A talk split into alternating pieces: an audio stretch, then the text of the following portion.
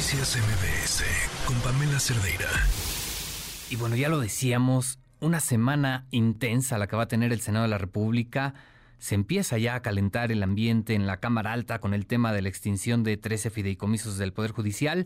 Y en la línea telefónica para hablar de este asunto tenemos al senador Julen Rementería, él es coordinador de los senadores del PAN. ¿Cómo está, senador? Buenas tardes. Hola, muy buenas tardes, Oscar. Me da mucho gusto saludarte y desde luego saludar a toda la auditoría. Oiga, senador, pues vaya tema este de la extinción de los 13 fideicomisos, vaya polémica la que se ha generado, es una venganza, dicen por ahí, de, parte del Ejecutivo contra el Poder Judicial. ¿Cómo lo ven ustedes? Así lo vemos exactamente, como una vendetta, una venganza, un ajuste de cuentas por parte del Ejecutivo en contra del Poder Judicial, en el que por supuesto sí, definitivamente sí afecta a los trabajadores del Poder Judicial, y afecta no solamente a los trabajadores, que ya de suyo sería suficiente para poder salir al paso y defender, sino que además afecta a la al propio sistema de impresión de justicia en, el Poder Judicial de la Federación y también, por supuesto, afecta porque hace, genera un precedente que no debemos de permitir en donde se atropellan las leyes en nuestro país, porque aún siendo un asunto claramente ilegal, Morena con una mayoría pues simple en un en una asamblea de 500 y en una de los diputados y en una asamblea de 128 los senadores pretende aprobar. Claro. Oiga, senador, eh, eh, la oposición extendió ya una invitación a la presidenta de la Corte, Norma Piña, para dialogar precisamente sobre este asunto, pero parece que en Morena no quieren que acuda la ministra. ¿Qué va a pasar? ¿Va o no va Norma Piña al Senado el día de mañana? Efectivamente hicimos una invitación desde el día de ayer y ella aceptó y dijo, me parece que muy prudentemente, que pudiera ser en la propia Junta de Coordinación Política con la representación de todos los partidos en el Senado. Entonces, dicho eso, nosotros, eh, bueno, generamos un escrito desde el Grupo Parlamentario del PAN para que el senador Eduardo Ramírez pudiera convocarla y pudiéramos llevar a cabo esta reunión, porque lo normal, lo normal es, Oscar, es que pudiéramos tener un diálogo pues con quien representa, quien es cabeza del Poder Judicial en todo el país, para que nos explique las afectaciones, si las hay o no las hay, y poder votar en consecuencia. Lamentablemente, la respuesta ya la hemos escuchado en redes, en videos, en audios del propio senador, donde dice que no, que Morena no está de acuerdo y que ellos consultarían a su grupo esta mañana. Pero aquí el problema es que mañana en la mañana se va a pretender sesionar a las 8 de la mañana. Entonces la consulta que él haga a su grupo parlamentario pues es realmente ociosa si el asunto ya habría sido votado en comisiones, ¿no?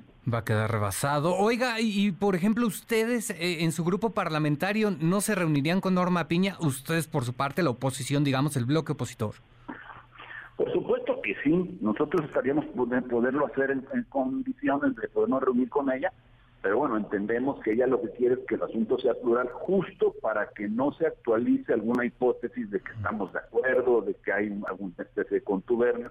Me parece que la posición de ella es totalmente prudente, plural, y nos dice, bueno, pues hay inquietudes, hay cosas que aclarar, pues invitemos a todos los grupos parlamentarios. Nosotros hemos hecho extensiva a través del senador Eduardo Ramírez, el presidente de la Jucopo, para que esto se haga.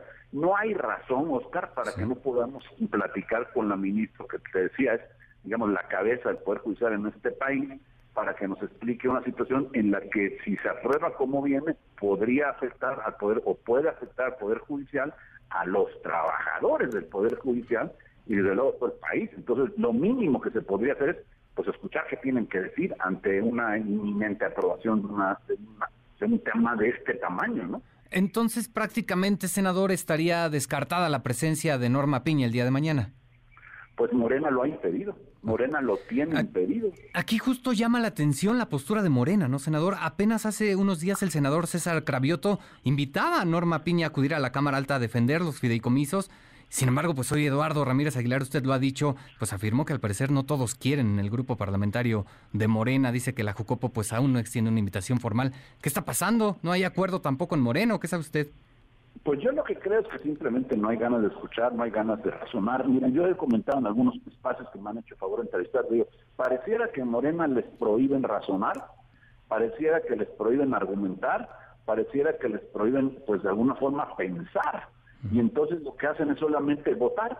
Les llega la instrucción de la presidencia de la República y se limitan únicamente a votar. Ni razonan, ni piensan, ni argumentan. Triste el caso, pero eso parece que es la condición de los senadores y senadoras de Morena y de sus partidos aliados en el Senado de la República. ¿Tienen, ¿Tienen ya diseñada su estrategia, senador, para la discusión? ¿Qué hacer ante esta mayoría de Morena que usted lo dice eh, se limita solo a votar de manera mecánica?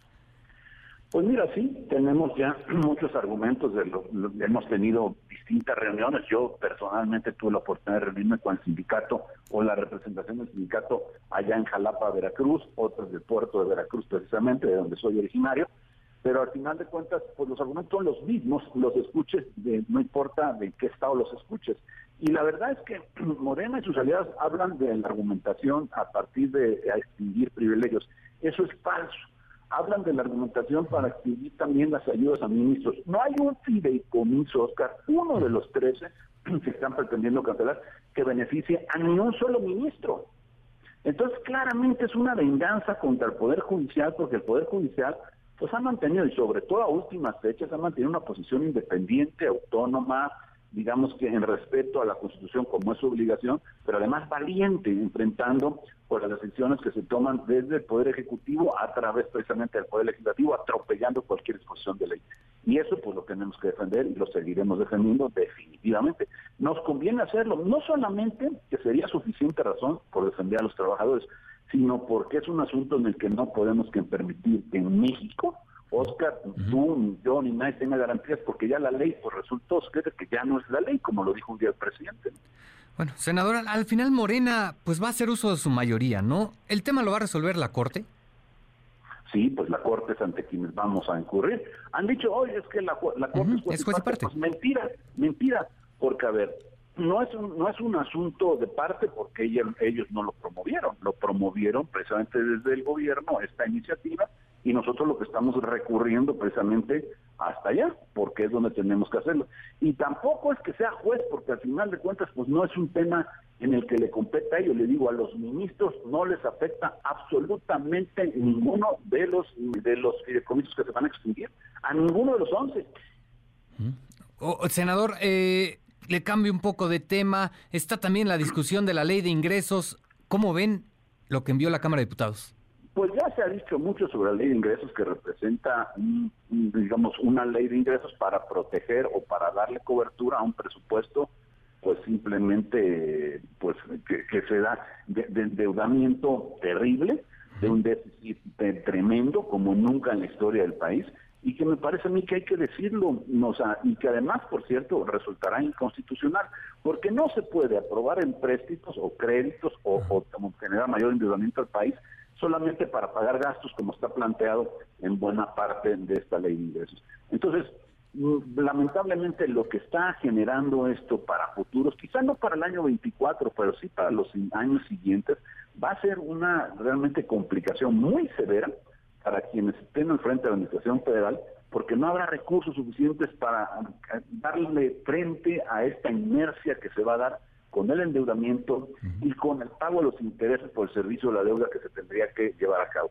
Entonces, si no hacemos las cosas de manera responsable, vamos a enfrentar condiciones muy serias y tendrá que venir, aunque ellos lo digan que no, tendrá que venir en el año 25 para adelante necesariamente una reforma fiscal porque habrán dejado las finanzas del país absolutamente comprometidas. Oiga, senador, habla del endeudamiento inconstitucional. ¿Estarían también llevando este tema o estarían impugnando también este asunto?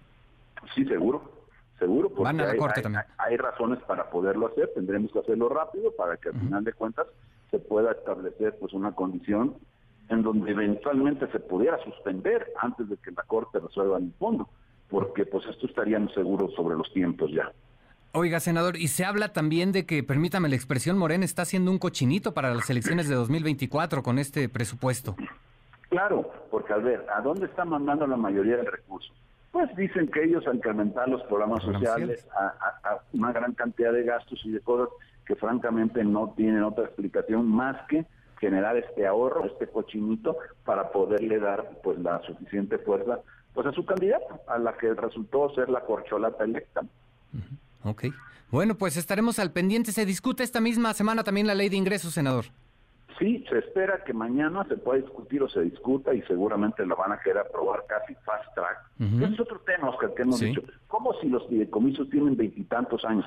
Ojo, los fideicomisos no tienen que ver con recursos de este gobierno ni tampoco de la administración reciente. Desde 1998, 99, si no mal recuerdo, ya no se puede tomar este dinero de presupuestos en el Poder Judicial, por ejemplo, para crear fideicomisos. Desde entonces no tienen realmente recursos que, tu, que tuvieron en su momento de, pues, digamos que de ahorros que en su momento hubo. Entonces, es una falacia lo que están diciendo y por supuesto que lo que tenemos es que combatirlo por todos los medios para que esto ocurra en este país. Me parece que mañana esto se va a resolver, no quieren dar tiempo por lo menos a escuchar, argumentar, y lo que quieren es, sin pensar, sin razonar, sin argumentar, simplemente acatar la instrucción, el mandamiento del poder del poder este, ejecutivo. Y eso pues no es para lo que fueron electos los senadores de Morena y sus partidos aliados, perdón que lo diga, pero es así. Bueno, pues se viene una jornada larga el día de mañana, senador. Estaremos al pendiente de lo que ocurra. Le agradezco mucho. Buena tarde. Al contrario, muchas gracias a ti, Oscar. Un saludo a todo el auditorio y muy buenas tardes. Noticias MBS con Pamela Cerdeira.